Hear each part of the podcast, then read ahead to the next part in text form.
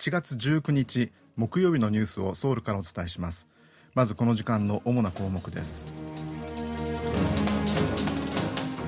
ダボス会議に参加するためスイスを訪れているユン大統領はグローバル企業のトップに韓国への投資を呼びかけました。日本に駐在する韓国大使は徴用問題の解決に向けて日本の誠意ある反応を促しました。外国人による韓国への投資拡大を狙って規制が緩和されることになりました。今日はこうしたニュースを中心にお伝えします。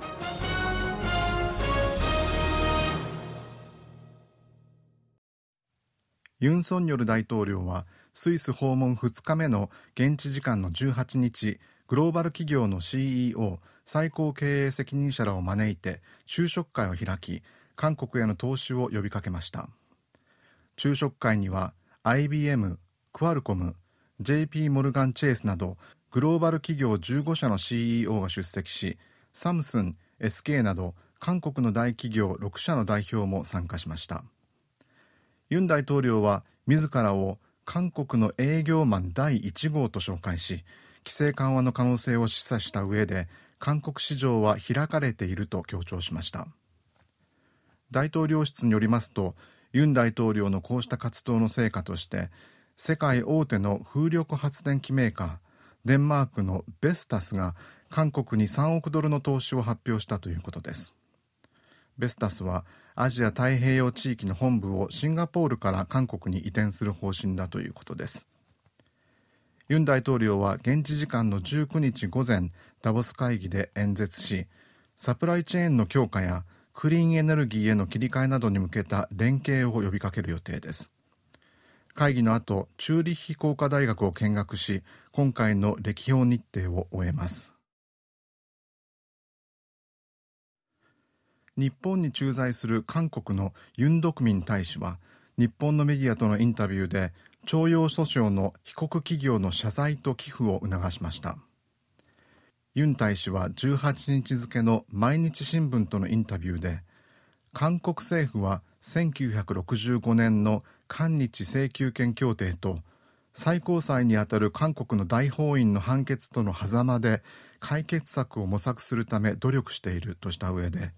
外交部は韓国の政府系財団が日本企業の賠償金を肩代わりする案を検討している。韓国は韓国としての役割を果たす。日本も一定の誠意ある反応を示してほしいと述べました。また日本企業と徴用被害者の間で和解ができれば持続可能な解決にもつながるはずだ。和解にはさまざまな方法があるが徴用被害者は日本企業と直接会って謝罪を受けることを求めている。韓国が強要できるものではないが日本企業が自発的に財団に寄付金を拠出するのも一つの方法だろうと話しました。さらにユン大使は10年以上途絶えている韓日首脳が相互訪問するシャトル外交を早期に再開する必要があると強調しました。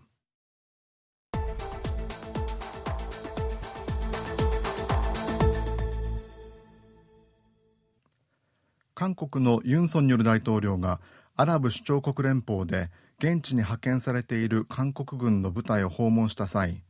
アラブ首長国連邦の敵はイランと発言したことについてイランの外務省がイランに駐在する韓国大使を呼んで抗議しました。政府系の通信社 ISNA イラン学生通信によりますとイランの外務次官は18日韓国大使を呼んで韓国大統領の発言はイランと大多数の湾岸諸国との間の友好関係を妨げ地域の平和と安定を損ねるものに等しいと伝えたということです。また韓国政府に対して説明と立場の訂正が必要だとし対応を求めました。これを受けて韓国外交部は19日ソウル駐在のイラン大使を呼んで韓国側の立場を説明しました。外交部の報道官によりますとチョ・ヒョンドン第一次官がイランのシャベスタリー大使に対して大統領の発言は派遣部隊の将兵を激励するためのものでありイランとの持続的な関係発展に対する韓国政府の強い意志に変わりはないことを改めて強調したということです。労働組合の全国組織民主労総全国民主労働組合総連盟と市民団体らは韓国の情報機関国家情報院と警察庁が民主労総の本部を国家保安法違反の疑いで家宅捜索したことについて労働組合への弾圧だとして激しく反発しています。国家情報院と警察は18日民主労総の組合員など4人が海外で北韓の工作員と接触したとして事務所を含む10カ所余りを家宅捜索しました。当局はこの4人が2016年から2019年にベトナムやカンボジアなどで北韓の工作員と数回にわたって接触したとみています。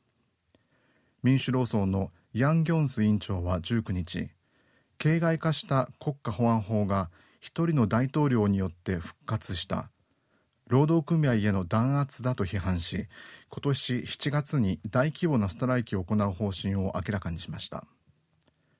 スパイ行為など国家保安法に反する犯罪に対する国家情報院の捜査権は先のムン・ジェイン政権時代の法改正で来年警察に移管されることになっています。権力機関が国家保安法に反する犯罪への捜査を理由に国内政治に介入する余地をなくすための法改正でした。こうした中与党国民の力のチョン・ジンソク非常対策委員長は19日前の政権ではスパイを捕まえるべき国家情報院が南北対話の窓口となってしまっていた。国家情報院の捜査権を警察に移管するのは見直しが必要だと主張しました。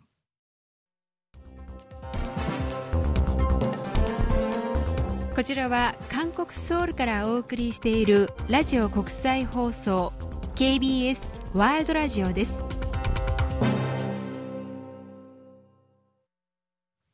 北韓の国会にあたる最高人民会議が17日と18日に開かれ去年の決算の報告と今年の予算の編成が行われました。今年の歳出は経済分野の予算を1.2%増額するなど全体で去年より1.7%増えています。国防費は予算総額の15.9%と去年と同じ水準でした。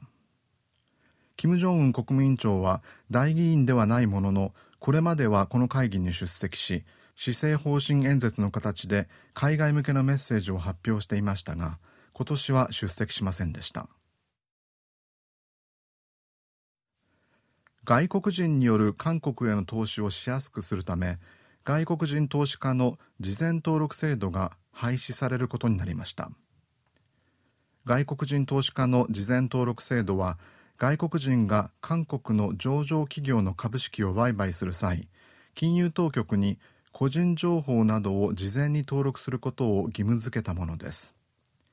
さらに来年からは資産10兆ウォン以上の上場企業に対して重要な企業情報は英語でも提供することが義務付けられます。金融委員会はこうした方策を今月25日に正式に発表する予定です。高校生以下のスポーツ選手が大会などに参加するため学校を休む場合に出席扱いとなる日数が大幅に増えることになりました。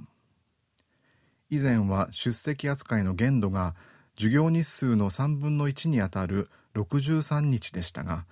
児童生徒の学習する権利を保護する目的で2019年以降年々限度日数が減り去年は小学生で5日中学生12日高校生25日となっています。今年からは小学生20日中学生35日高校生50日に拡大されるということです。